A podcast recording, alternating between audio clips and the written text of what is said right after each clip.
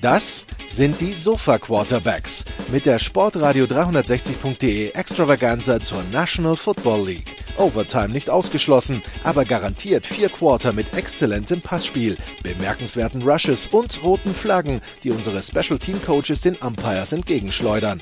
Still touchdown, no flags. Unbelievable. Und hier ist der Mann, der Tim Thibault persönlich die Beichte abnimmt. Nicolas Martin. Let's go. We gotta go to work. Sport 360, die Sofa Quarterbacks NFL Edition. Wir besprechen Woche 3 und äh, ja, einige werden schon nervös. Es wurden schon Quarterbacks gebencht. Es äh, sind einige Teams 0 und 3, andere sind 3 und 0. Wir wollen der ganzen Sache auf den Zahlen fühlen und äh, mit mir ein anderer Sofa-Quarterback. Das letzte Mal, dass wir uns so lange gemeinsam über Football unterhalten haben, war das bei den World Games, als wir die, als wir die zwei Spiele zusammen kommentiert haben. Jetzt geht's mal eine Stunde oder so nur um NFL. Herzlich willkommen, Franz Büchner von The Zone Sport 1, Magenta Sport. Hallo Franz. Hallo Nikola, grüß dich. Ja, es ist wie passiert an diesem äh, Spieltag, wobei der eigentliche Kracher, der kommt ja heute nach, ne, mit Baltimore gegen Kansas City. Das stimmt natürlich, ja. Also wenn, wenn da die Post abgeht äh, und äh, nicht der nächste Punkterekord aufgestellt wird in dieser Saison, dann äh, geht irgendwas daneben. Also es, es, sollte sehr unterhaltsam werden, definitiv. Es ist ein, es ist ein, deshalb ein klasse Spiel, weil beide Teams haben in der regulären Saison seit November nicht verloren. Insgesamt haben beide Teams seit November eben nur ein Spiel verloren. Das war das Spiel von Baltimore gegen Tennessee. Ansonsten cruisen sie durch die Liga mit zum Teil spektakulärer Offense. Äh, das äh, Duell Andy Reid gegen ähm, Harbour, da freuen wir uns auch drauf. Also äh, das äh, natürlich der Kracher und den werden wir bestimmt am Donnerstag in der Big Show besprechen. Ja, es, die Saison ist gut losgegangen für einige Teams, weniger gut für andere. Ähm, ja, und das, das wollen wir besprechen. Ähm, fangen wir vielleicht an mit, äh, was äh, heute Nacht passiert ist zwischen den Packers und den Saints.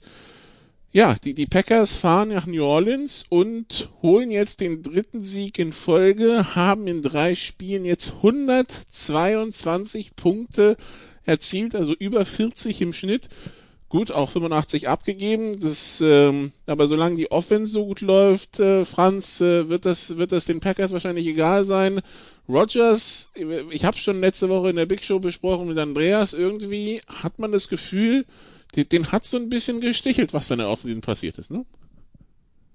Also ja, also es ist, es ist nahezu, ich will sagen, also perfekt ist immer so, hm, aber du weißt, also was ich meine. Also Aaron Rodgers, wir wissen alle, was er, was er kann. Und in dieser Saison, also zumindest in diesen drei Spielen bislang, er spielt ja quasi fehlerfrei. Also neun Touchdowns, keine Interception, Rating über 120 in diesen drei Spielen zusammen, äh, 67 Prozent äh, Quote. Also das ist schon nah am Optimum würde ich sagen. 8,4 Yards ähm, pro Pass, zwei von drei bringt er an. Ja. Das heißt, sie können die ganze Zeit werfen und sie kommen die ganze Zeit übers Feld. Und das äh, macht sich dann eben auch bemerkbar. Deswegen machen die auch so viele Punkte. Ja, also sie sehen sehr, sehr stark aus eben in der Offensive. Du hast ja schon gesagt, Defensive, ja, mal schauen. Mal schauen, ob sich das dann noch ein Tick verbessert. Aktuell muss es sich nicht verbessern, weil sie gewinnen ja ihre Spiele durch ihre Offensive und dass man äh, mit einer sehr, sehr starken Offense äh, durchaus auch mal eine Meisterschaft gewinnen kann, haben wir unter anderem letzte Saison gesehen. Also ähm, der frühe Eindruck der Packers äh, und natürlich äh, von Aaron Rodgers ist äh, verdammt gut. Nun wissen wir um den Namen Packers, den Namen Rogers. Wir wissen natürlich auch, die Packers haben viele Fans in Deutschland und natürlich auch in den USA. Die Erwartungen sind immer hoch. Ähm, ist es das, was du von diesen Packers erwartet hast? Weil ich meine, es, war, es wurde ja viel vor der Saison diskutiert, wie ist das Verhältnis zwischen Roger, Rogers und Matt LeFleur und so weiter. Und es klickt und ich, ich hatte nicht das Gefühl, dass man, dass viele auf, während des Frühjahrs, des Sommers, nach der letzten Saison irgendwie am Punkt waren zu denken, hm, das funktioniert zwischen den beiden, sondern dass man das Gefühl hatte, es gibt Reibungspunkte. Das ist vielleicht das, was für mich am meisten überraschend ist. Ja, aber selbst in der letzten Saison haben sie ja äh, nicht so schlecht gespielt, wie wir wissen. Äh, 13-3 und dann äh, ja im Conference Championship Spiel dann erst rauszugehen. Also ich meine, auch da sind sie ja schon sehr gut vorangekommen. Jetzt ist man halt äh, eine Saison weiter, hat man sich sicherlich noch ein bisschen mehr einander gewöhnt und es gibt ja diesen, diesen Spruch, äh, wie geht er noch gleich? Ähm, naja, da wo Reibung ist, äh, entstehen Funken oder irgendwie so in der Art, ne? Und ich meine, wenn man das mal so ein bisschen überträgt, ja, ähm, dann ist das vielleicht auch manchmal gar nicht so schlecht. Also solange man einen Weg findet, ja doch irgendwie produktiv miteinander zusammenzuarbeiten, was ja ganz offensichtlich der Fall ist, ähm, muss das ja nicht immer was Schlechtes sein, wenn, wenn man sich nicht vielleicht an allen Punkten immer einer Meinung ist. Aber wir sehen ja ganz offensichtlich, äh, funktioniert's. Und ähm, ich weiß gar nicht, es überrascht vielleicht den einen oder anderen, weil man ja immer so von viel Harmonie ausgeht. Wir kennen ja auch die anderen ähm, Duos, die so lange zusammen waren und sehr erfolgreich waren. Bei denen war das sicherlich etwas, ja, etwas entspannter. Aber das kann ja auch bei Rogers und LaFleur noch werden. Und ähm, wie gesagt, wenn das jetzt schon so gut läuft, dann äh, wer weiß, vielleicht brauchen die einfach äh, dieses Spannungsverhältnis. Die Packers, die ja wahrscheinlich noch ein paar Jahre von Aaron Rodgers bekommen werden, ähm, da weiß man beim Gegner von gestern nicht so recht, wie lange das mit Drew Brees noch weitergeht. Ist es eine letzte Saison? Ist es eine vorletzte? Aber man, man hat schon das Gefühl, also allzu lang geht's nicht mehr. Jetzt die Saints also, und wir besprechen sie bei den Sofa Quarterbacks jetzt auch eigentlich zum ersten Mal wirklich, weil sie haben letzte Woche Monday Night gespielt. Wie Mike Tirico so schon sagte, sie waren, sie, ihnen ist in Las Vegas das geschehen, was vielen Amerikanern geschieht. Sie kamen als Verlierer zurück, hatten jetzt Heimspiel gegen die Packers und haben auch das verloren. Die Saints jetzt eins und zwei Drew Brees sah besser aus als in den ersten beiden Spielen, aber so die ganz tiefen Bomben haben wir diesmal auch nicht gesehen. Wo ordnen wir die Saints ein und müssen sie sich Sorgen machen? Also ich hätte jetzt nach Woche zwei gesagt, noch nicht, weil das eigentlich ein typischer Start ist für die Saints in so einer Saison, dass sie da nicht mit zwei Siegen starten. Das ist eigentlich äh, Gewohnheit. Ich glaube, die Statistik war, dass sie letzt, das letzte Mal 2013 oder so mit 2 und 0 gestartet sind. Also auch sehr, sehr absurd. Aber wie dem auch sei, haben ja dann immer noch ganz gute Spielzeiten hingelegt, gerade in den letzten Jahren. Ähm, ja, jetzt eins und zwei. Ich habe ja dieses äh, Spiel in Woche zwei, habe ich ja mit begleitet, habe ich ja auch kommentiert, äh, das Spiel in Las Vegas wo sie tatsächlich äh, alles andere als überzeugend gespielt haben, ähm, was auch mit Breeze natürlich zusammenhängt. Das war, ist es einfach in den ersten zwei Spielen nicht die Quote auch gewesen, die man von ihm kennt. War jetzt besser, aber man sieht trotzdem irgendwie, auch wenn sie ja jetzt äh, gestern Nacht 30 Punkte gemacht haben, wenn Michael Thomas fehlt, fehlt einfach eine ganz, ein ganz, ganz wichtiger Baustein in dieser Offensive. Das kann eben nicht alles durch Alvin Kamara aufgefangen werden. Und dann ja, hilft es natürlich auch nicht, wenn äh, Breeze, gut, wie gesagt, gestern Nacht war er ganz gut, aber in den ersten zwei Spielen ähm, nicht seine Genauigkeit hat. Ja, das äh, Verhältnis zwischen Breeze und Sanders, also das spielerische Verhältnis, das muss ich, haben sie ja zumindest eine Connection gefunden mal für einen Touchdown-Pass, aber das hat ja in den ersten zwei Spielen auch noch überhaupt nicht funktioniert. Ähm, also da scheint die Chemie auf dem Spielfeld noch nicht so ganz angekommen zu sein. Also da gibt's schon noch so ein paar Baustellen, wo man sich denken muss, na ja, also diese hochgelobte Offensive, äh, wenn da dann doch mal der beste Receiver ausfällt, ähm, dann könnte es eben durchaus mal problematisch werden. Deswegen jetzt auch mal zwei Niederlagen. Ähm, wobei durchaus ja jetzt gegen Green Bay da kein schlechtes Team zu Gast war. Also man muss mal schauen, ob sich da jetzt das zum Trend entwickelt oder nicht. Ähm, aber ja, es ist zumindest jetzt nach drei Spielen noch nicht so ganz überzeugend gewesen. Das stimmt allerdings. Camara 14 Targets, 13 Pässe gefangen für 139 Yards und zwei Touchdowns. Und äh, interessanterweise für mich so die Statistik der Nacht beim 52 Yard Touchdown, den er erzielt hat, 58 Yards after Catch ja, das, das ist Camara. Und das ist das Gute natürlich für die Saints, ne? Dass äh, Alvin Camara sieht jetzt wieder so aus wie der Camara von ja, vor zwei Jahren. Ähm, jetzt ohne Verletzung mit dicken Vertrag ausgestattet, scheint es sich wieder sehr, sehr gut zu spielen. Ja, und das kann natürlich nur eine gute Nachricht sein. Also da ist auf jeden Fall einer, der funktioniert tipptopp schon in den ersten drei Spielen und äh, wo das Vertragsgeschacher anscheinend noch keine Spuren hinterlassen hat in, in Sachen Leistung auf dem Feld. Das passiert ja auch ab und zu, aber hier halt nicht. Gut, dann kommen wir zu einem anderen Kracher zwischen zwei Teams, äh, von denen wir viel, dieses Jahr wohl viel erwarten können. Das war das Spiel zwischen den Buffalo Bills und den LA Rams.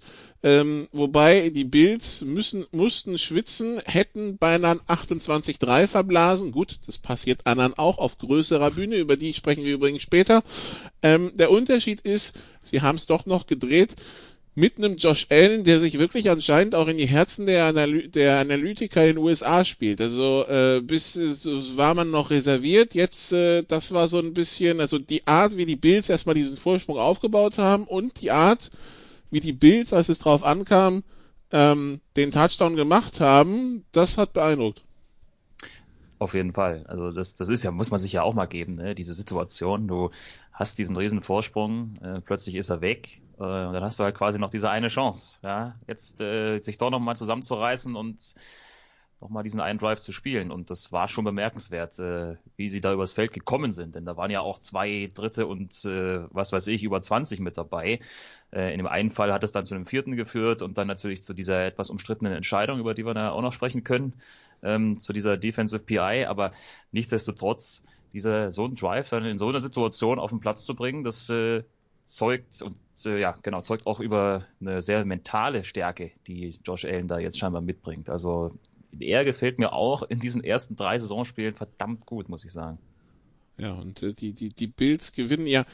Es gab ein paar fragwürdige Calls ähm, gestern. Ich glaube, in dem Spiel waren es zwei, aber einer gegen jedes Team. Von daher, obwohl es sowas nicht gibt, werden einige von ausgleichender Gerechtigkeit sprechen. Ähm, aber ja, das ist, ähm, da kann man drüber diskutieren. Ne? Also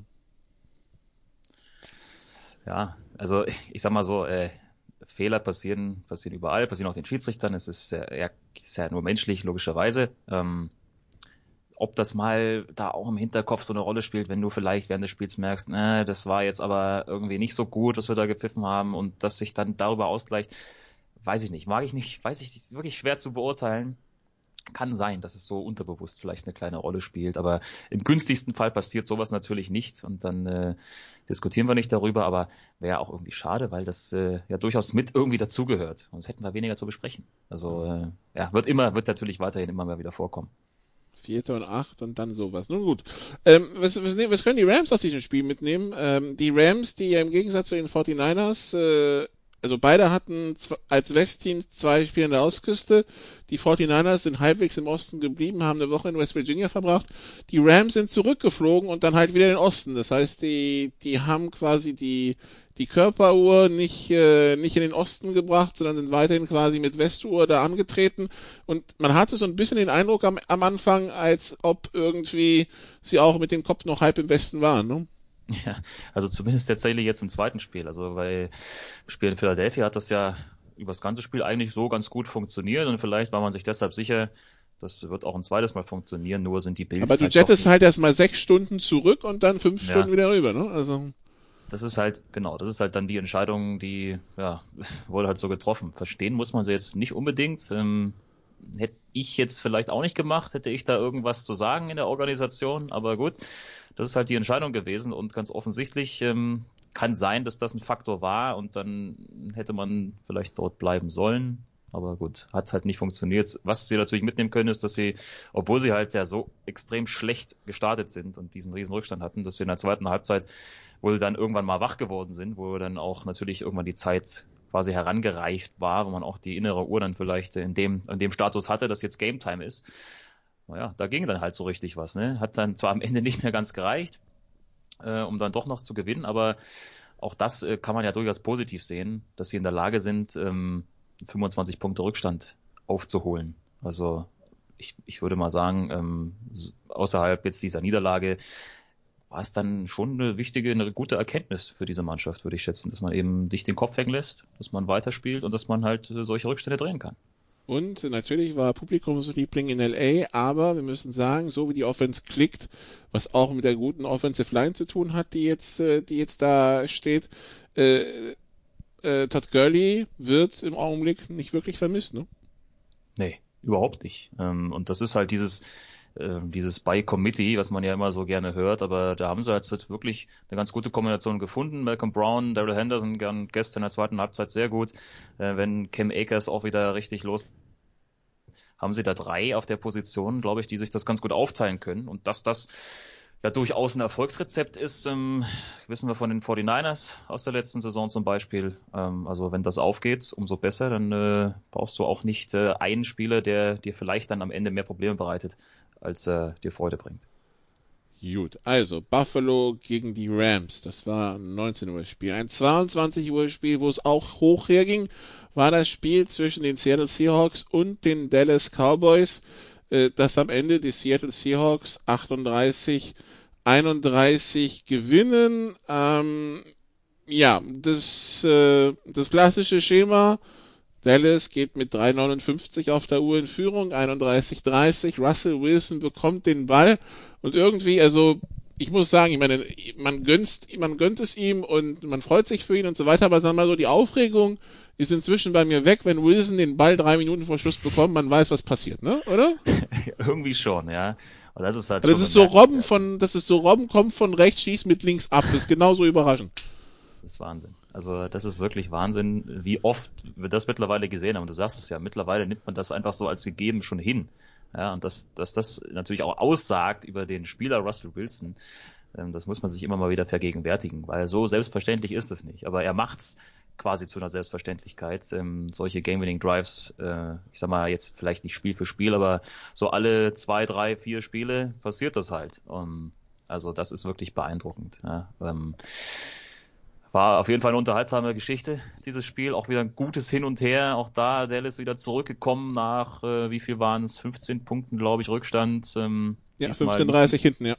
Ja, diesmal nicht mit dem Happy End, aber ja, auch da zwei äh, ja, scheinbar ganz gute Teams. Also Seattle profitiert halt ungemein von Russell Wilsons Stärke. Das ist schon, das ist schon brutal, wie genau der auch diese tiefen Bälle schwirft. Das ist ja jetzt auch nicht so, als würde er da nur auf Nummer sicher gehen und nur mit den Füßen arbeiten. Also ich glaube, es ist ja auch der Quarterback, der die meisten Touchdown-Pässe jetzt schon über so und so viele Yards, also die am längsten durch die Luft fliegen, geworfen hat. Die kommen mit einer Präzision, das ist schon, das ist schon Wahnsinn. Und man tut ihm halt ein bisschen Unrecht, wenn man sich denkt, ne, jetzt, jetzt wissen wir, was passiert, weil das ist eben nicht selbstverständlich, äh, gerade im Football nicht, ja. Also ähm, beim Fußball kann man noch sagen, okay, das Team mit der besseren Kondition vielleicht immer in den letzten zehn Minuten, ja, dass das dann die, die, die Oberhand gewinnen kann und dementsprechend sich Ergebnisse so verschieben. Im Football ist es ein bisschen unterschiedlich, weil da halt mehr Faktoren, mehr Faktoren reinspielt. Aber mit der Konstanz ist natürlich beeindruckend, wobei einer wahrscheinlich ein ganz großer Stein vom Herzen gefallen ist, dass am Ende doch noch geklappt hat und das ihn, dass er den Sieg-Touchdown erzählt, das ist DK Metcalf, weil wenn die das Spiel verlieren, dann ist er heute das Thema Nummer eins in den USA wahrscheinlich. Also Nummer zwei hinter Atlanta, aber Nummer eins. Äh, aber ja, wir verstehen uns. Ja, ja, absolut. Also hm, das sind wieder so so Geschichten. Ich habe jetzt ab und zu mal äh, solche solche Zusammenschnitte gesehen äh, von solchen Plays tatsächlich. Habe ich letztes Mal wieder so ein YouTube-Video geschaut. Ähm, von solchen boneheaded Plays, ähm, verfrühter Jubel etc. Und das ist ja wirklich wieder aus dem Lehrbuch ein Paradebeispiel dafür, äh, was man nicht machen sollte im Profisport. Ähm, ja, also gut für, für Metcalf, dass er das dann aber auch so wegsteckt und dann äh, entsprechend den richtigen, den Sieg-Touchdown erzielt. Aber das ist halt ähm, etwas, das wird er wahrscheinlich jetzt nicht mehr machen. Er sollte es auf jeden Fall nicht mehr machen, hätte er auch nicht machen müssen. Das äh, brauchen wir nicht, auch das eher nicht. Das war einfach arrogant. Definitiv. Ähm, deswegen an der Stelle, ja, es, es wäre ein bisschen diese, diese poetische Gerechtigkeit gewesen, vielleicht, äh, wenn wenn es dann deswegen am Ende nicht funktioniert, dann ist der Lerneffekt vielleicht auch noch ein bisschen größer bei ihm. Äh, aber ich, ich nehme an, der Effekt wird trotzdem da sein und man wird ihm da auch nochmal darauf hingewiesen haben oder das spätestens jetzt in dieser Woche tun, äh, solche Faxen sein zu lassen. Die Cowboys jetzt 1 und 2 nach Spielen gegen Rams, Falcons und Seahawks. Ein Onside-Kick davon entfernt, 0 und 3 zu gehen in dieser Division des Elends, auf die wir auch nochmal später zu sprechen kommen. Ähm, nun sind da aber halt Rams und Seahawks mit dabei gewesen und es war beide Male knapp. Also es ist ja jetzt nicht so, dass man krass schlechter ist, ähm, sondern es fehlt vielleicht das Quäntchen hier und da, aber ähm, zweimal, zweimal auswärts, ja, an die Westküste gegen Top-Teams. Wie bewertet man jetzt den Saisonstart der Cowboys? Tja, das ist, das ist wirklich eine gute Frage. Also ich würde es nicht so schlecht bewerten. Ne? Du hast ja schon gesagt, die zwei Niederlagen äh, waren eng, waren knapp, waren bei zwei starken Mannschaften äh, aus der besten Division aktuell. Mit drei und, und mit sieben, ähm, ne? Genau. Also von daher, als Cowboys-Fans als Cowboy-Fan, glaube ich, kannst du das so hin dir schon relativ positiv drehen. Also ich meine, du hast jetzt natürlich auch die nächsten Spiele sind dann vielleicht etwas machbarer und sind auch drei Heimspiele jetzt in Folge für Dallas. Kommt ja auch noch dazu. Äh, Cleveland Giants, Cardinals äh, sind da jetzt demnächst zu Gast. Da wird es dann jetzt aber natürlich darauf ankommen, ähm, dann auch die Sieger einzufahren. Wenn man die drei Spiele jetzt gewinnt, dann ist man, glaube ich, in einer ganz guten Position, gerade eben in dieser Division, ähm, wo es ja so aussieht, als äh, müsste man gar nicht so viele Spiele gewinnen, um sie dann auch tatsächlich als äh, Erster abzuschließen. Das kommt auch noch dazu, aber natürlich willst du äh, mit einem ganz guten Gefühl durch die Saison gehen. Mm. Und trotz dieses 1 und 1 und 2 Starts, glaube ich, muss den Cowboys jetzt nicht ganz so Angst und Bange werden. Ähm, ja, es ist ein bisschen schwierig, das tatsächlich auszumachen. Ne? Philadelphia Weil, gewinnt die Division mit 1, 2 und 13. ja, sowas, sowas bräuchten wir noch. Ne? Also wie gesagt, die, die, defensiv ist halt so ein bisschen für mich die Frage tatsächlich, ähm, weil da halt viele ausfallen viele wichtige Spieler verletzt sind äh, oder eben gar nicht erst mitspielen, ähm, dass da jetzt äh, Spieler deine besten Spieler sind, die teilweise jetzt äh, zwei, drei Jahre gar nicht mehr gespielt haben ähm, oder letzte Saison maximal Practice Squad äh, waren oder dritter Backup. Das würde mir so ein bisschen äh, zu denken geben äh, im Cowboys Roster aktuell. Ähm, aber die können sich ja jetzt beweisen.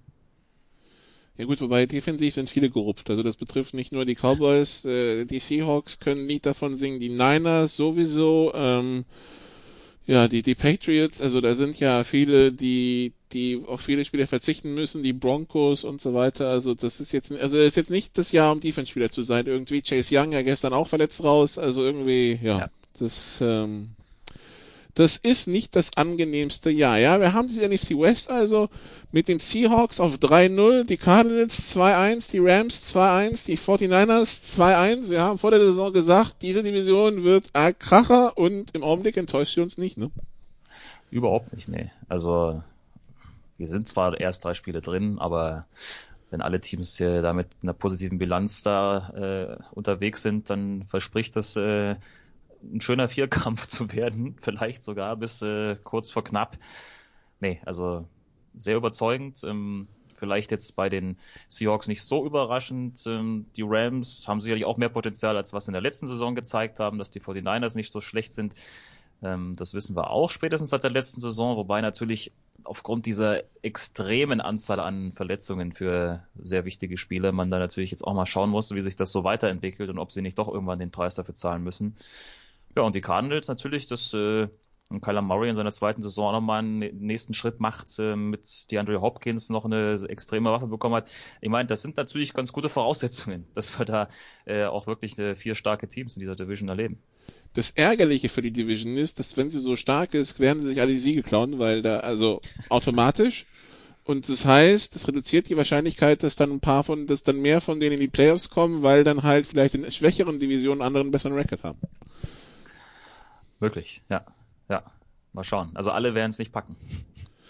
Äh, Obwohl es ja dies Jahr theoretisch möglich wäre mit den sieben, mit den sieben Playoff-Teams. Aber ja, ähm, da muss schon einiges zusammenkommen, damit das klappt. Und da müssen vor allen Dingen äh, einige Divisionen richtig abstinken. Das sind immer nur der Divisionssieger. Also die drei anderen Divisionen müssen eigentlich komplett gemeinsam abstinken, weil damit der Divisionssieger nur reinkommt und sonst keiner und alle aus einer Division dann wird's, äh, das ist schon mehr als nur ein bisschen Rechenschieberei, da muss schon ganz viel zusammenkommen. Gut, also 3-0 die Seahawks, 3-0 die Steelers. Das wird den Producer freuen.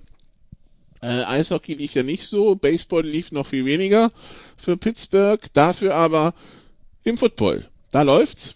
Ähm, jetzt ein 28-21 gegen äh, die Deshaun Watson Houston Texans. Big Ben wieder da, James Conner läuft und läuft und läuft, die Defense ein eiserner Vorhang, wie man ihn seit 30 Jahren nicht mehr gesehen hat. Wobei gestern haben sie schon ein paar Punkte abgegeben, ähm, schon allein schon 21 in der ersten Halbzeit, aber dann halt in der zweiten Halbzeit keinen mehr. Ja, wo sehen wir die Steelers in, den ganzen, in der ganzen Gemengelage, besonders in der AFC, wo ja mit Baltimore und Kansas City halt auch wirklich zwei Powerhouses unterwegs sind. Also es kann natürlich nur helfen, wenn die Steelers so starten. Das ist durchaus, ja, ich sag mal, überraschend. Ähm, wobei, gut, Giants zum Auftakt, ja, Broncos, es sind natürlich Mannschaften, die kannst du schon mal schlagen. Ähm, jetzt gegen Houston noch einen einzufahren.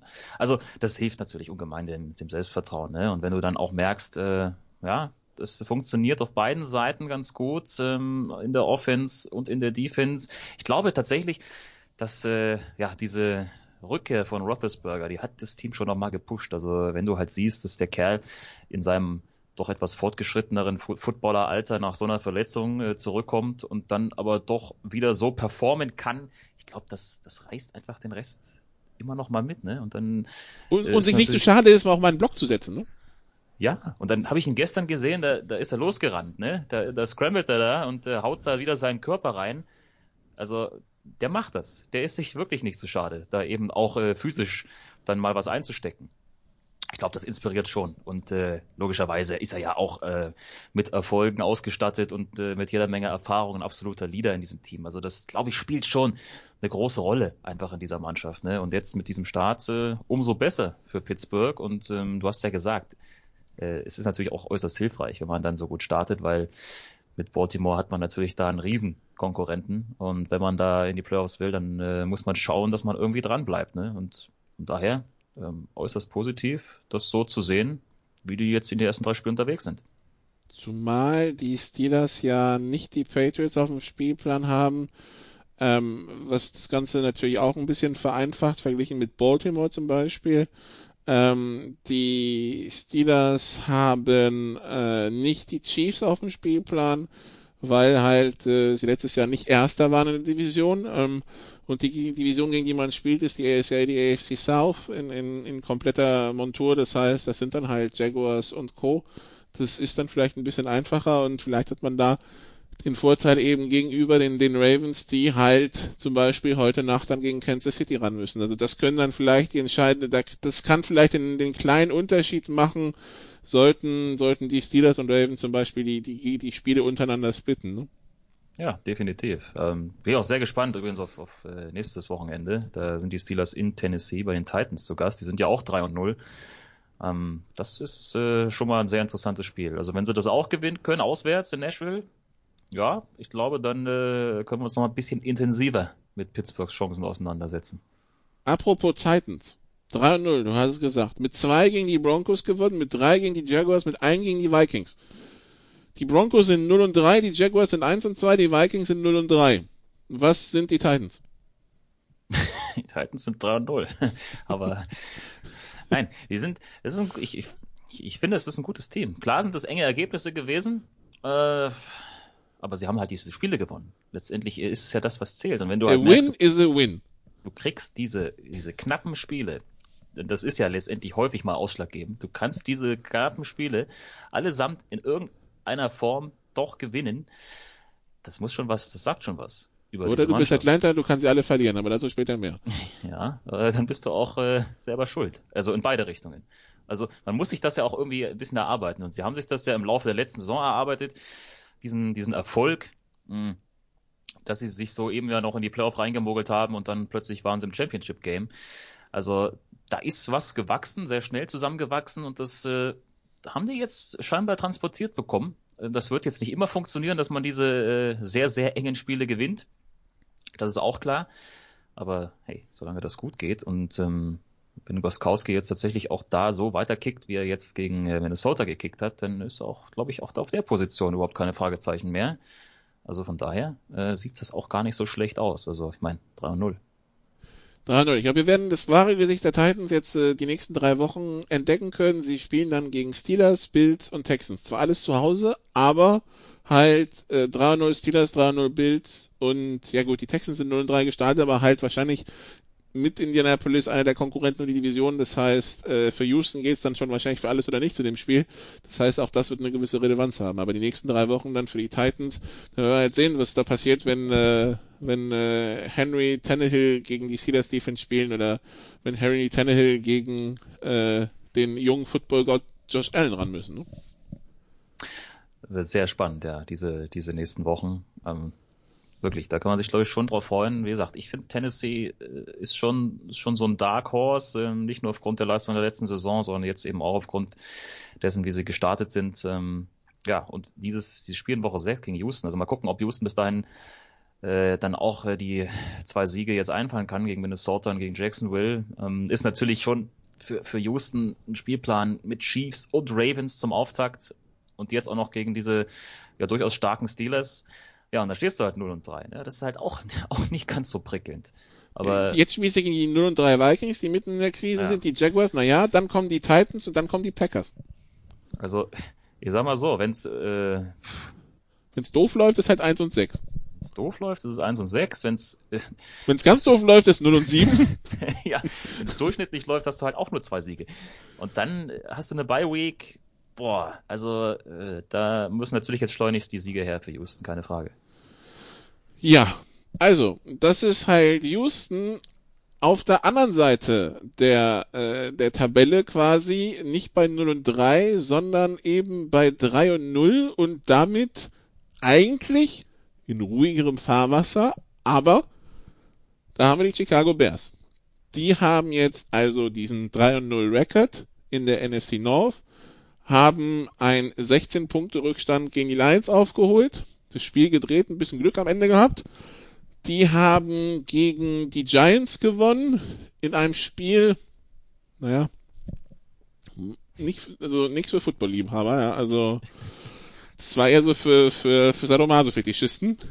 Und haben jetzt ein Spiel gewonnen gegen Atlanta, wo sie 16 Punkte im Rückstand waren. Und ja, die eigentliche Geschichte ist, dass sie auf dem Weg zurück in dieses Spiel ihren Quarterback mit Trubisky gebencht haben und Nick Foles reingebracht haben. Der hat zwar erst eine Interception geworfen, dann doch die Wende eingeleitet, 20 Punkte im vierten Quarter erzielt. Chicago gewinnt das Spiel, ist 3-0, hat aber jetzt natürlich die Riesendiskussion in der Backe, was ist mit dem Quarterback? Franz, was ist mit dem Quarterback? Was ist mit dem Quarterback? Also äh, Trubisky, der ist ja eigentlich gefühlt schon seit zwei Jahren auf dieser, auf dieser Liste von, von Quarterbacks, die jetzt aber unbedingt mal eine gute Saison spielen müssen, denn sonst geht's dann irgendwie auch mal zu Ende, zumindest äh, bei dem Team, wo sie gerade noch im Vertrag sind. Jetzt ist es vielleicht dann doch äh, schon schneller zu Ende gegangen, als man, als ihm das lieb sein kann. Ja, also wie gesagt, nach der, nach dieser Performance äh, kann ich mir nicht vorstellen, dass Trubisky in Woche 4 startet. Also ich meine die Performance von Foles, ähm, weil wenn man so ein Comeback dann eben noch zu, erfolgreich zu Ende bringt, ich meine, da kannst du den auch nicht wieder rausnehmen, sagen wir mal ehrlich. Und der kommt ja nur mit einigen Meriten da auch an.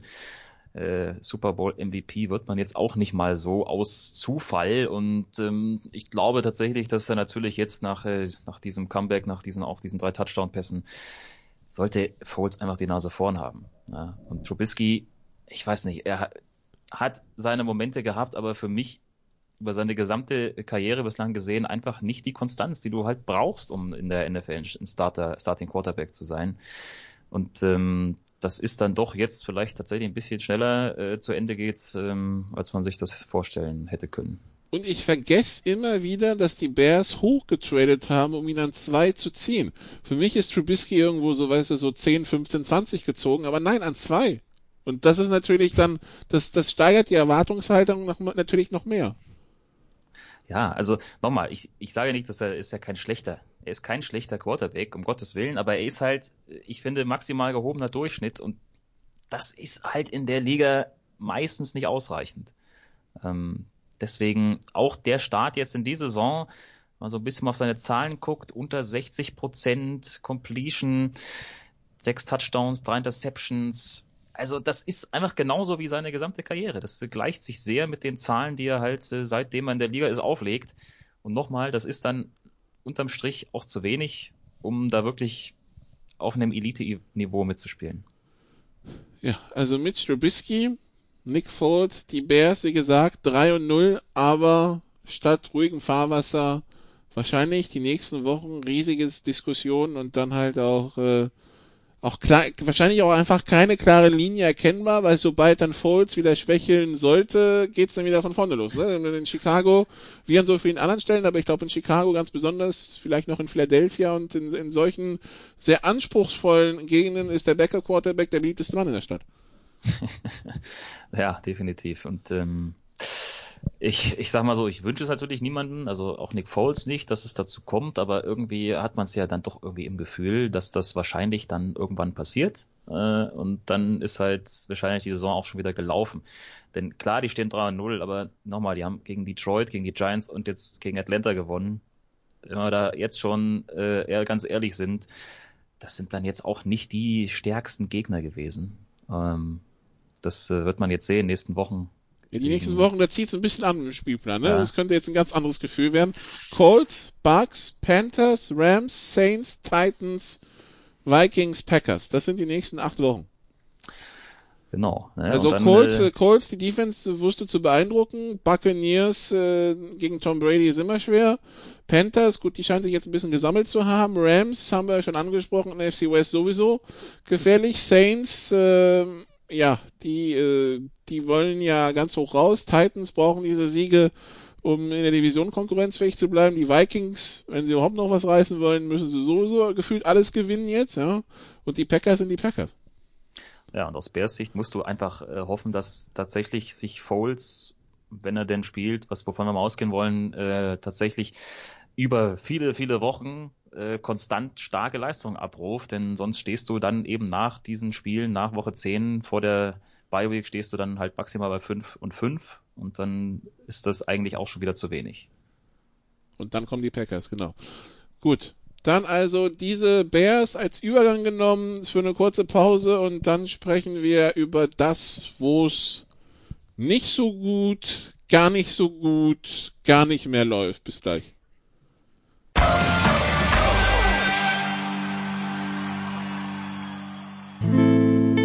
First and 10 around the league. Teil 2 bei den Sofa Quarterbacks immer noch mit Franz Büchner und äh, ja, ähm, man konnte sich bisher in, diesen so in dieser Sofa-Quarterback-Sendung, wenn man seinen Namen gehört hat, höchstwahrscheinlich im Erfolg sonnen. Ähm, jetzt, mit einer Ausnahme, die wir noch besprechen werden, weil, äh, weil sie der Gegner der Giants waren, ist äh, das, was folgt, wahrscheinlich eher nicht mehr so ganz positiv. Ähm, ja, wo, wo, wo, wo setzen wir an? Vielleicht fangen wir an bei den Jets. Ja? Okay, okay. Weil da ist das Elend ganz groß. Die Jets sind 0 und 3. Sie haben zu keinem einzigen Zeitpunkt in die Saison geführt. Ähm, Sam Darnold gestern zweimal Pick 6, dann noch ein Safety, ähm, weil er in der Endzone gesackt wurde. Ähm, den Kopf von Adam Gase fordern einige schon seit letztem Jahr. Sie fordern ihn jetzt jede Woche aufs Neue. Ähm, man hat Adam Gase ja aus, also der kam ja aus Miami, wo auch gefeuert wurde, wo er einen jungen Quarterback aufbauen sollte und eigentlich nur ein Trümmerfeld hinterlassen hat. Irgendwie hat man das Gefühl, bei den Jets passiert ähnliches, aber irgendwie habe ich das Gefühl, also das ist auch sportartenübergreifend. Am Donnerstag in der Big Show besprechen wir es dann wahrscheinlich für Schalke, was man da von David Wagner erwartet hat oder entdeckt hat in den letzten zwei Wochen, was man nicht, letztes Jahr noch nicht wusste, oder letzte Saison. Ähm, ja, die Jets irgendwie, also die spielen jetzt am Donnerstag gegen Denver und die Gerüchteküche sagt, wenn das schief geht, dann war es das für Adam Gaze. Das ist äh, ja wahrscheinlich, oder? Also, mein Gott, ähm, diese Leistungen bisher sind es Leistungen gewesen? Ich meine, gut, äh, Bild. Also wenn du erst als erster picken, wenn du als erster picken willst, dann bist du auf einem sehr guten Weg, ja. Das ist, das würde ich einen erfolgreichen Kurs nennen. Ja, aber zum, äh, zum Spielegewinn halt überhaupt gar nicht. Ne? Gut, Bills, 49ers, Colts waren jetzt die Gegner keine schlechten Ja, aber Gegner. was denn für 49ers? Ich meine, die, die haben sich ja, die haben sich ja gegen dich so langsam ja. in Luft aufgelöst und das, da kommen wir noch auf die Giants zu sprechen, ja, aber gegen die, gegen die, gegen die Jets ging's los. Gegen die Jets ging's los, genau. Ähm, wenn wir noch bei den Jets bleiben, also ich meine, die haben gestern im Spiel gegen Indianapolis eine Halbzeit eigentlich ordentlich gespielt, ja. In der ersten Halbzeit waren sie tatsächlich, wo ich mal sagen würde, das hatte NFL-Niveau, über weite Strecken und trotzdem lagen sie nach der Halbzeit mit zehn Punkten hinten. Und mehr musst du eigentlich nicht wissen. Ja? Wenn selbst deine Bestleistung für, nur für den zehn Punkte Rückstand ausreicht, dann ja, wird, wird da nicht mehr viel passieren. Und das ist eigentlich schade, weil das ist ja seit vielen, vielen Jahren mittlerweile, äh, muss, muss man sich da immer wieder dran gewöhnen, dass das halt so läuft, wie es läuft. Also zuletzt waren die 2010 in den Playoffs die hatten eine Saison dabei, wo sie Mit mal Rex Ryan waren. als Head Coach und Mark Sanchez als Quarterback, nicht vergessen. Ja, unglaublich, ne? Nur 2015 seitdem hatten sie mal 10 und 6, wo sie knapp die Playoffs verpasst haben, äh, unter Todd Bowles, seiner ersten Saison von Todd Bowles. Sonst äh, maximal 8 und 8. Und äh, also es bessert sich ja auch irgendwie nicht. Ich, ich weiß nicht, wie die Jets-Fans das aushalten, aber es, es muss ein ja ich weiß auch nicht. Ich, ich weiß nicht. Da, da, muss man wirklich, wie hast du es von genannt, äh, masochistisch veranlagt sein, wenn man sich das Woche für Woche anschaut. Das ist echt, echt bitter. Ne? Und dann hilft es natürlich auch nicht, ähm, wenn Spieler wie Le'Veon Bell oft Injured Reserve rumhängen und die zur Verfügung stehen. Nichts gegen Frank Gore, der macht das sicherlich so gut er kann, aber äh, Frank Gore ist ein Top Running Back jetzt. Er ist 37. Ähm, ja, macht das wie gesagt ordentlich, aber das ist natürlich eigentlich nicht unbedingt deine erste Option. Sollte nicht deine erste Option sein. Aber wo fängst du da an? Ich meine, Sam Darnold, der tut einem auch leid. Äh, jetzt im 29. Start die Interceptions 30, 31 und 32 geworfen. Zwei davon zum Pick 6 retourniert, wie gesagt. Äh, Ryan Griffin mit einem Monster Drop. Äh, deine Defense, Tackling hat was von Flag Football. Pass Rush, hm, ich glaube, äh, eine Ober mit Rollwagen übt mehr Druck auf gegnerische Quarterbacks aus als die Jets Defense. Wo, wo fangen wir da an bei dem Desaster? Oh Gott. Ja, ich, ich weiß es einfach nicht. Ich weiß nicht. Es ist halt das, genau das Problem, dass es an allen Ecken und Enden hapert in dieser Mannschaft. Ähm, ob da, das ist dann auch wieder die Frage, ob das überhaupt was bringt, den Trainer zu wechseln. Ich meine, man hat nun mal nur das zur Verfügung. Ähm, ich weiß nicht, äh, es gibt bestimmt auch äh, andere, die können da ich weiß nicht, wie man aus, aus dieser Mannschaft noch mehr rausholen soll, wirklich. Und nochmal, ich will hier wirklich niemandem zu nahe treten, auch keinen von den Spielern, aber es ist ja offensichtlich, dass diese Mannschaft äh, nicht in der Lage ist, mitzuhalten auf, auf NFL-Niveau.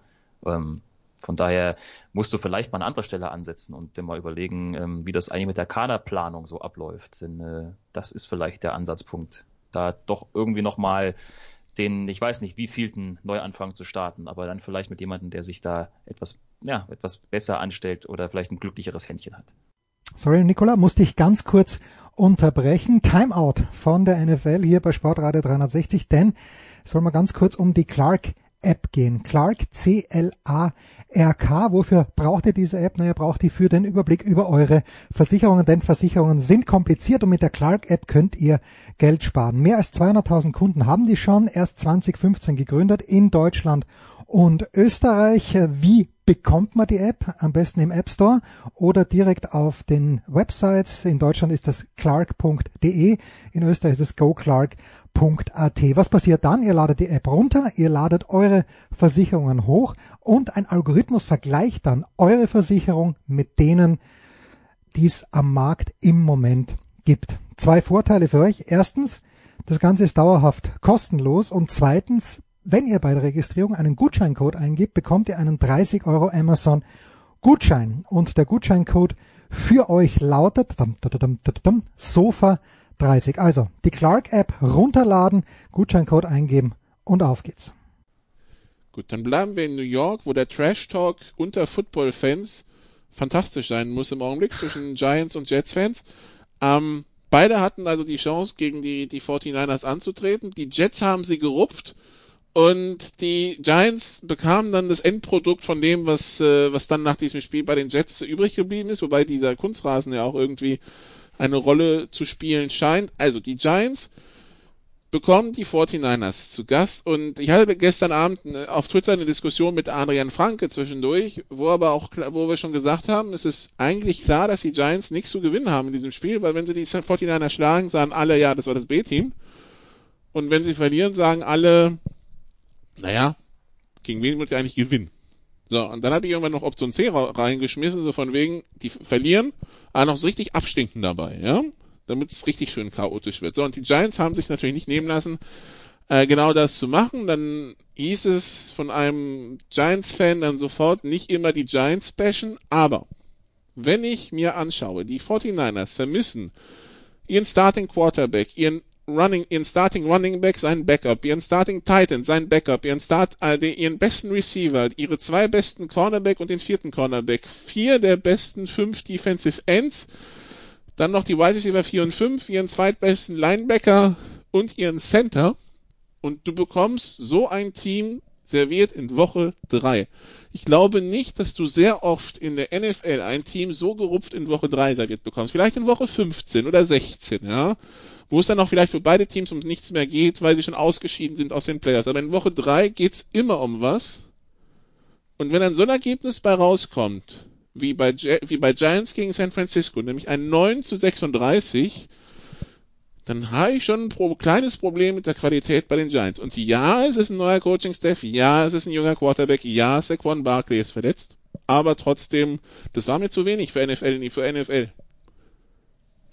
Ja, was soll ich da noch zu sagen? Du hast äh, das natürlich sehr, sehr schonungslos offengelegt, aber ja, es, äh, es ist tatsächlich so. Ähm, ich meine, gegen du, wirklich, du hast ja gesagt, in so einer Situation gegen ein Team, das da quasi ja ohne ohne ohne Mannschaft an ohne ich meine, Da wirft Nick Mullins auf Kendrick Byrne und Ross Dwelly, ja? Also Uff, also ja, dann dann hapert es tatsächlich an auch da beim anderen Team aus New York wirklich an allen Ecken und Enden. Ich meine, was hatten sie? 20 Minuten Ballbesitz. Also auch da sechs. Dein, dein bester Rusher ist dein Quarterback gegen ein Team, das keine Dealer mehr hat, wo irgendwie die, die, die spielen im Jahr in der Woche davor bestenfalls auf dem Practice Squad waren?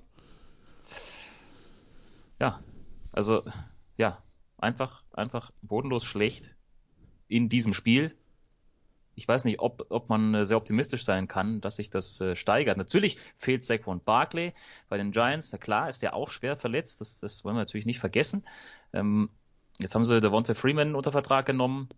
Der braucht vielleicht noch ein bisschen, äh, um, um reinzufinden, um durchzustarten. Das ist sicherlich die Hoffnung, aber das ist dann halt nur eine Baustelle. Und äh, die anderen hast du ja schon angesprochen. Wie soll man das jetzt alles auf einmal in den Griff bekommen? Ich weiß es nicht. Ich weiß es nicht. Ich habe keine Antwort.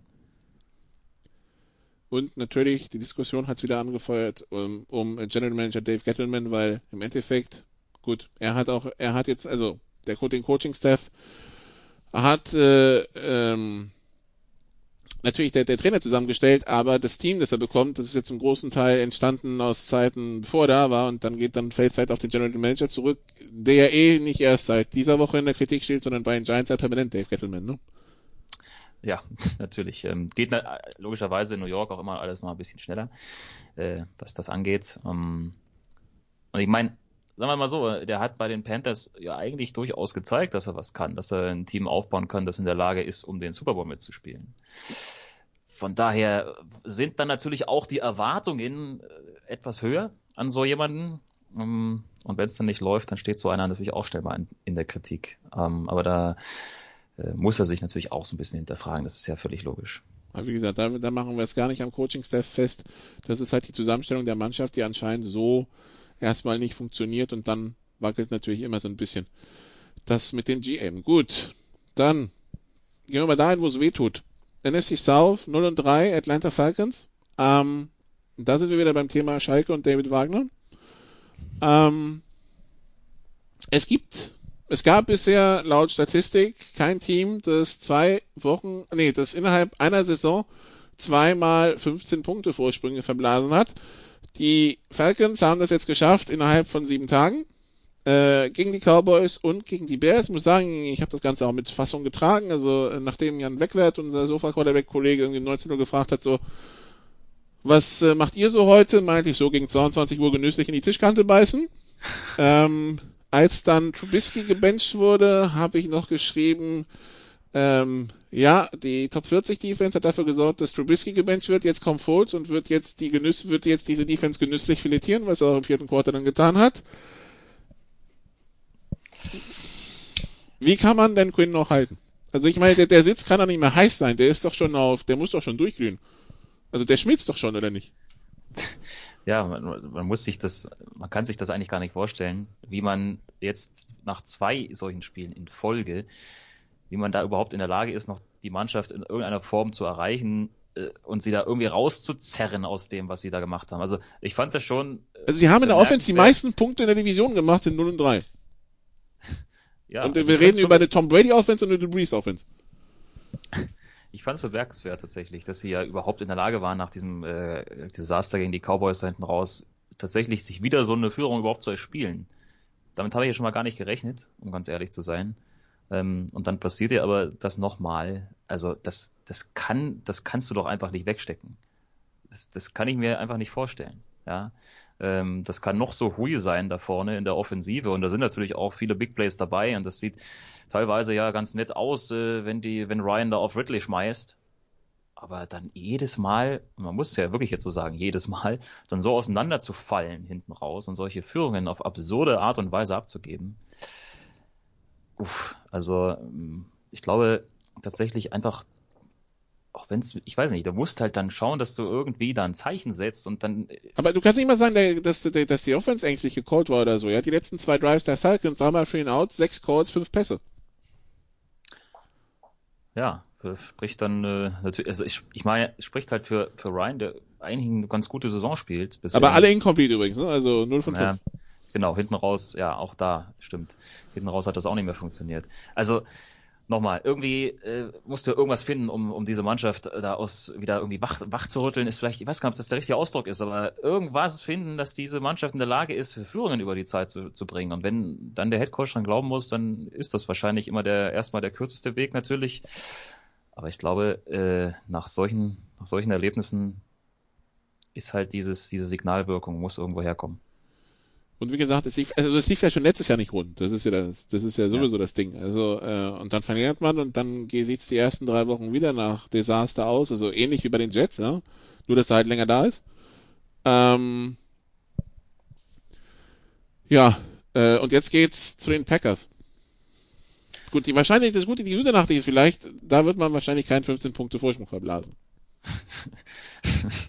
ja, wahrscheinlich nicht. Nee. Äh, aber Wahrscheinlichkeit natürlich trotzdem gar, gar nicht so schlecht, dass man 0 und 4 steht nach diesem Spiel bei den Packers, äh, was ja ein Monday Night Spiel ist. Also, uff, und dann. Kurze Woche gegen die Panthers, ja.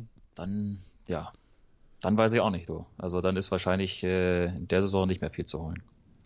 Ist es, glaube ich, auch jetzt schon nicht mehr, wenn wir ja. ganz ehrlich sind. Ähm, ja, also von daher lassen wir uns mal da überraschen. Also, äh, aber äh, wie gesagt, also ich, es hat mich gestern noch nicht mal geschockt, weil ich hatte es schon erwartet und ähm, ja, ist, ich habe letzte Woche schon gesagt, es gibt zwei, zwei Optionen. Headcoach fahren oder abmelden. Die Optionen bestehen weiterhin, ja. Also. Ja. ja. Äh, gut, dann äh, Mal schauen, was sich Arthur Blank so einfallen lässt in den nächsten Tagen. Ja, äh, dann kommen wir zu, aber ich meine, es, es, es gibt immer noch, also vielleicht kommen wir jetzt zu, zur schlechtesten Division im ganzen Football. Und das jetzt als Kollektivprodukt. Die Cowboys sind 1 und 2, haben wir gesagt. Die Washington, das Washington Football Team ist 1 und 2. Die Eagles sind 0, 2 und 1, nachdem sie gestern grandios auf Unentschieden gespielt haben. Und äh, die Giants haben wir schon angesprochen, sind 0 und 3. Die NFC East haben wir die letzten Jahre immer schon auf dem Kieker gehabt, dass ähm, das Produkt, das da entsteht, vielleicht etwas super ist, verglichen mit dem, was die zumindest im Schnitt 28 anderen Teams in der NFL produzieren. Dieses Jahr scheint man einen ganz besonderen Jahrgang erwischt zu haben in der Beziehung. Ne? ja, das, äh, es, es wirkt, es wirkt sehr danach, ja. Ähm, alle negativ unterwegs, hm. Ich meine, Washington ist vorne, die, die, die sind da, wo man sie nicht erwartet hat. Ja. Die Eagles ja. sind haarscharf an 0 und 3 vorbeigeschrammt. Das wird das erste Mal gewesen seit 99. Damit dann gibt es Doug Peterson übrigens Backup Quarterback. Ähm, ja, die Cowboys sind ein Onside-Kick davon entfernt, 0 und 3 zu sein. Und dann hättest du ohne, also wir haben, es kommt, es kommt im Grunde nur auf zwei Plays vielleicht an, ja, dass wir eine Divisionstabelle haben. Washington 1-2, Dallas 0-3, Philadelphia 0-3 und Giants 0-3.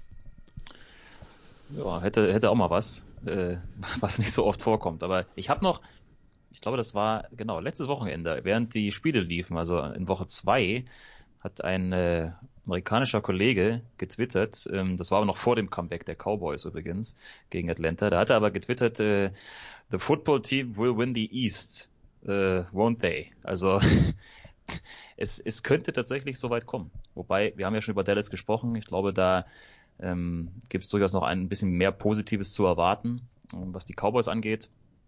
Und beim Footballteam, ich finde es schwer einzuschätzen. Aber natürlich, du hast es ja vorhin schon mal angerissen, mit äh, Chase Young natürlich auch wichtigen Spieler jetzt verloren.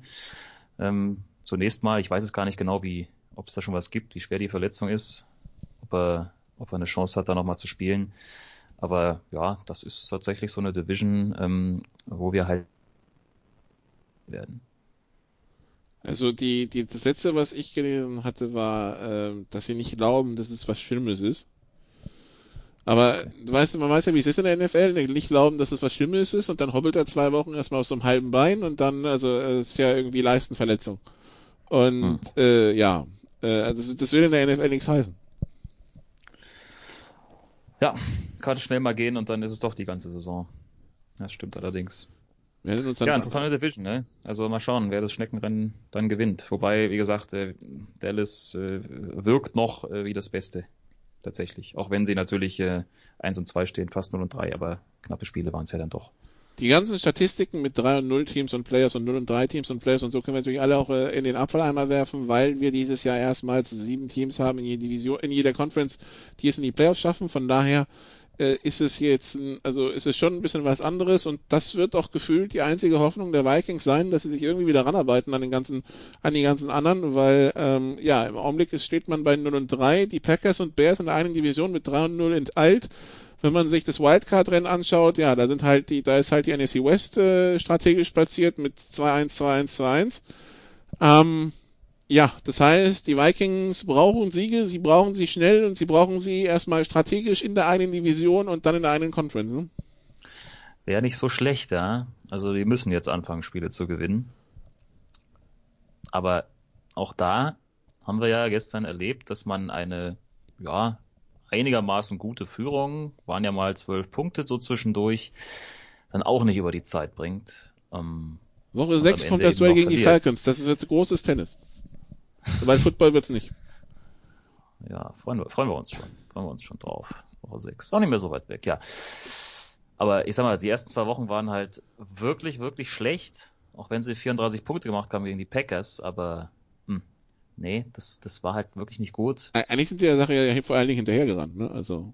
Genau. Haben wir hinten raus noch ein bisschen Garbage Points eingesammelt. Äh, gegen die Colts eigentlich keine Chance gehabt. Und gegen Tennessee eben in der zweiten Halbzeit äh, zwei, zwei Score-Führung verspielt. Ja, sicherlich da auch in negativer Hinsicht überraschend irgendwie, denn gab ja nicht wenige, die sicherlich vor der Saison die Vikings schon irgendwie mit auf dem Zettel gehabt hätten. Aber auch da ähm, ist das auch nur sporadisch ganz gut. Also äh, gestern so, wenn man so bei einzelnen Spielern mal auf die Zahlen guckt, ja gut, Cousins auch wieder so Licht und Schatten, aber sicherlich besser als in Woche 1 und 2. Drei Touchdowns, zwei Interceptions, Delvin Cook, ja, 181 Rushing Yards. Hallo, ich meine, nicht so schlecht, ne? Justin Jefferson, ist aufgetaucht als Receiver, 175 Yards. Da sind schon so ein paar einzelne dabei, die haben zumindest gute Zahlen. Ne? Aber dahinter wird es halt sehr, sehr dünn. Und die O-Line scheint ein Problem zu sein, weil ja. also Cousins hat jeden zweiten Spielzug richtig Druck. Genau. Und das ist nicht übertrieben, also 47% der Dropbacks, das ist wirklich jeder zweite Spielzug. Das stimmt und damit hat er Probleme. Das ähm, ist halt dann viel, eine viel zu große Streuung immer bei diesen Geschichten. 0 und 3 Starts im ersten Mal seit 2013. In dem Jahr haben sie, haben sie das, die Saison dann 15 und 1 beendet und äh, der gesamte Coaching-Staff wurde dann entlassen. Äh, jetzt kommt Houston, auch 0 und 3 und dann kommt Seattle, die mit den ganz heißen Reifen. Also, hm ja, wahnsinnig wichtiges Spiel einfach jetzt gegen Houston. Äh, für beide Teams natürlich, ne? Weil äh, also für beide ist es, wir kommen wieder rein ins Rennen oder wir sind oder wir können eigentlich schon für 2021 planen, ne? So ungefähr fühlt sich's an, ja. Früh, sehr früh, aber so ist halt die Situation. Und dann eben genau in Seattle, mh. Dann Atlanta, naja, okay. Aber darüber haben wir ja auch gerade schon gesprochen. Also ja, das gilt halt natürlich für alle Teams, die da mit 0 und 3 dastehen ähm, und vor allen Dingen für die, von denen man es nicht erwartet hätte. Die müssen jetzt ihre Spiele gewinnen, sonst war's das. Für die, die sich nicht erinnern, die Vikings sind im Januar in den Superdome geflogen, haben da mal eben die Saints rausgehauen und waren dann eine Runde weiter. Also ähm, so schlecht waren die nicht. Das stimmt. Und ich glaube, nach drei Wochen hatten viele sie vor Lions und vor Bears. Aber ja, so, so, so kann das halt laufen in der NFL. Äh, aber damit wir nicht aus so einer ganz negativen Note rausgehen. Ich habe schon gesagt, wir wollen die 49ers loben dafür, dass sie quasi mit ihrer B-Mannschaft äh, trotzdem noch die, die, die Giants gerupft haben. Da kann man dann wahrscheinlich auch den Hut ziehen vom Coaching-Staff, ne? Ja, oh, definitiv. Also du hast ja vorhin schon aufgezählt, was da, wer da alles fehlt und welche Positionen da mit ja, weiß ich nicht, zweiten, dritten Backups besetzt werden müssen, ganz einfach, ähm, dass man dann in der Lage ist, zwei Spiele damit zu gewinnen.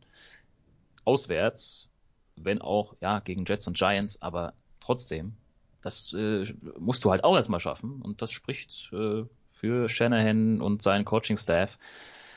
Und das spricht natürlich auch für diese Mannschaft, ähm, dass man offensichtlich trotzdem aufgestellt ist, um selbst damit irgendwie umzugehen, auch wenn es schwer fällt, das zu glauben, dass das anhält oder anhalten kann. Wobei der Spielplan Mainz ja noch einigermaßen äh, gütig mit den 49ers, zumindest jetzt in den nächsten zwei Wochen mit Eagles und Dolphins. Also mal schauen, ne? Und ähm, ja, also im Prinzip ist das ja jetzt eigentlich eine, eine lockere Saison, muss man mal so sagen. Also klar, kommst du mit einer großen Erwartungshaltung rein, weil knapp am Titel vorbeigeschrammt in der letzten Saison äh, und willst jetzt natürlich äh, noch einen Schritt weitergehen, nur nachgrund dieser, nach diesen ganzen Verletzungen. Vielleicht ist es ja genau das, was sie ihnen einimpfen. Ähm, erwartet keiner mehr so richtig viel von dieser, von dieser Mannschaft und ähm, vielleicht spielt sich's da umso einfacher. Ich weiß es nicht genau. Ist ja auch manchmal viel Psychologie dabei. Die haben halt einen Murder Slate, der kommt nach Eagles und Dolphins, ne? Rams, Patriots ja. auswärts, Seahawks auswärts, Packers, Saints auswärts, Rams auswärts, Bills. Genau. Dann, dann werden wir sehen. Also 2 und 1 Rams, 2 und 1 Patriots, 3 und 0 Seahawks, 3 und 0 Packers, 1 und 2 Saints, 2 und 1 Rams und 3 und 0 Bills im Augenblick, ne? Also. Genau. Das dann, dürften alles sein, Teams sein, die bis dahin positive Records haben. Dann kriegt man es wahrscheinlich auch nicht mehr so kompensiert wie jetzt in den letzten zwei Wochen. Wahrscheinlich. Okay, einen habe ich noch. Die Cincinnati Bengals. Die sind zwar 0, 2 und 1 und damit genauso sieglos wie Washington, Atlanta oder auch Denver, aber genau, also bei Denver sind so auch so viele Verletzungen, da kann man es nicht so wirklich bewerten. Aber was, was halten wir von Joe Burrow? Ach du, also ich muss sagen, bislang macht das eigentlich keinen so schlechten Eindruck. Ähm, für, für so ein, ja, man muss sich auch mal überlegen, ne? das ist ja immer dieser, dieser Übergang, College NFL, wissen wir, das äh, funktioniert nicht bei jedem so auf Anhieb, dazu noch äh, Nummer 1 Pick und äh, die riesen Erwartungshaltung, jetzt der Heilsbringer zu sein für die ganze Franchise. Also da ist schon mal eine ganze Menge Druck drauf auf den, auf den jungen Schultern von Joe Burrow. Aber muss man mal sagen, die ersten drei Spiele, auch wenn die Ergebnisse jetzt vielleicht noch nicht so äh, nach, nach den Vorstellungen gelaufen sind, weil ja eben noch kein Sieg dabei war, aber seine Leistung an sich finde ich persönlich ganz, ganz gut. Also sind nicht viele Fehler zu erkennen. Ja, so die typischen Anfängerfehler hin und wieder schon, dass er mal verpasst, den Ball wegzuwerfen, wenn der Druck kommt, etc.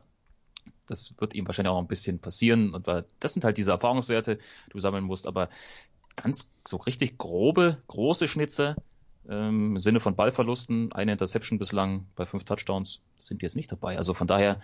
Weil er auch den Wechsel schaffen muss von einem überlegenen Team, wie es LSU letztes Jahr war, ja, bei den äh, in, in der ACC und dann auch in den Playoffs zu äh, einem Team, das halt in der eigenen Liga nicht so dominant auftritt. Ne? Also das sind, das ist halt schon, das ist schon halt schon was anderes, weil du eben die, vielleicht diese halbe Sekunde, die die O-Line in die, in die O-Line im College mehr gegeben hat, wo er dann noch den Receiver findet und den Ball gerade so wegwirft, die hat er halt in der NFL nicht mehr.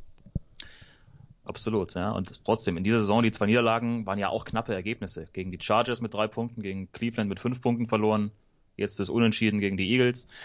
Also ja, mit ein bisschen mehr Fortune an der einen oder anderen Stelle hätte man vielleicht auch mal eins davon gewinnen können. Bin mir sicher, die werden noch das eine oder andere Spiel schon noch holen in dieser Saison. So schlecht sieht das eigentlich gar nicht aus.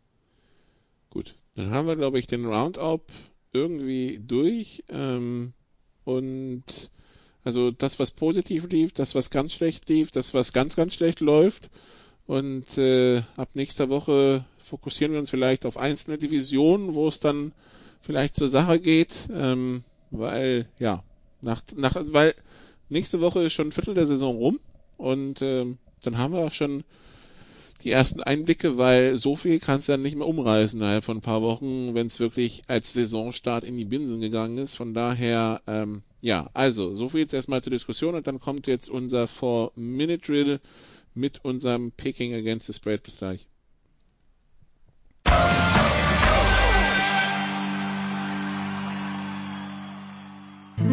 Bringing it home, der 4-Minute-Drill.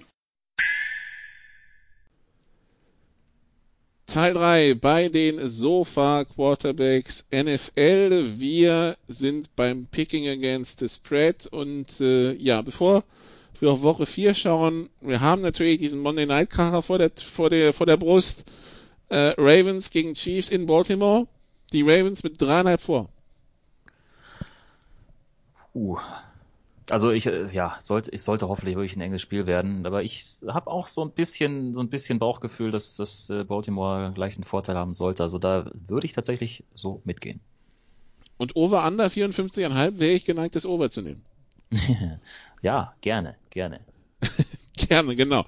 Wir, wir, so irgendwie, also wenn es sowas wird wie jetzt, keine Ahnung, ähm, äh, Chiefs Rams damals, ja, man hätte nichts dagegen irgendwie. Auf keinen Fall. Also äh, ja, äh, wird, wird, wird gut, wird bestimmt gut. Kann nur gut werden. Gut, dann schauen wir mal auf ein paar Spreads nächste Woche, die ganz interessant sein können. Die Cowboys haben die Browns zu Gast. Die Cowboys sind Favorit mit 5. Puh. Boah, das ist äh, schon mal gar nicht so einfach, das zu bewerten. Also Heimspiel jetzt, okay, sie haben ihr erstes Heimspiel auch, äh, wie wir wissen, ja gerade so mit Ach und Krach und äh, Mega Comeback etc. gewonnen. Jetzt hat aber Cleveland natürlich in den letzten zwei Wochen gezeigt, dass äh, sie doch besser sind, als was man da in Woche 1 gesehen hat. Also, boah, bin ich mir gar nicht mal so sicher, äh, wer da die Nase vorne hat. Ich sag jetzt, ich gehe einfach mal dagegen und äh, gehe da eher mal auf die Browns. Auf die Browns. Gut. Dann haben die Bears die Colts zu Gast. Die Colts sind Favorit mit zweieinhalb in Chicago. Ja, 2 und 1 Colts, 3 und 0 Bears. Das ist eben tatsächlich genau die Frage, ne? was wird passiert auf der Quarterback-Position. Ähm, und jetzt kommen natürlich etwas stärkere Gegner auch noch für Chicago. Also ich, auch ich bin geneigt, da eher mitzugehen mit einem knappen Sieg für die Colts. Bin ich einverstanden. Gut, dann haben wir auch noch ähm, die Texans gegen die Vikings. Das Krisenduell. Die Texans mit vier. Ja, auch da äh, bin ich irgendwie dabei. Houston hat ein Heimspiel und ähm, sicherlich noch ein bisschen mehr Upside, finde ich, als Minnesota, trotz dieser gewissen Steigerung jetzt in Woche 3. Ja, warum nicht? Text mit 4. Klingt plausibel. Die 3 0 Steelers bei den 3 0 Titans. Die Titans mit anderthalb. Boah, es wird immer knapper, ne? Es wird immer enger da bin ich ja geneigt, eher auf die Steelers zu gehen und äh, die Steelers mit drei vorne zu sehen. Aber sollte eine interessante Partie werden. Die Seahawks spielen übrigens bei den Dolphins. Das ist somit das längste Auswärtsspiel, das man in den USA haben kann, von Seattle nach Miami zu fliegen, weil so viel weiter südlicher als Miami geht's flughafentechnisch nicht und viel weiter nördlicher als Seattle geht's flughafentechnisch in den USA auch nicht. Das ist noch, das ist noch Boeing einmal, aber Vancouver ist dann schon Kanada. Also das sind, äh, das sind über 5000 Kilometern. Viel Spaß den Seahawks. Das ist so ein gefühlten Transatlantikflug. Ähm, wir haben Bills bei den Raiders. Die Bills mit zweieinhalb. Also wenn die Raiders äh, sich nicht äh, deutlich steigern im Vergleich zum Spiel bei den Patriots, dann äh, werden die nichts gewinnen, auch nicht zu Hause. Von daher, ja, Bills gefallen mir gut, bin ich dabei.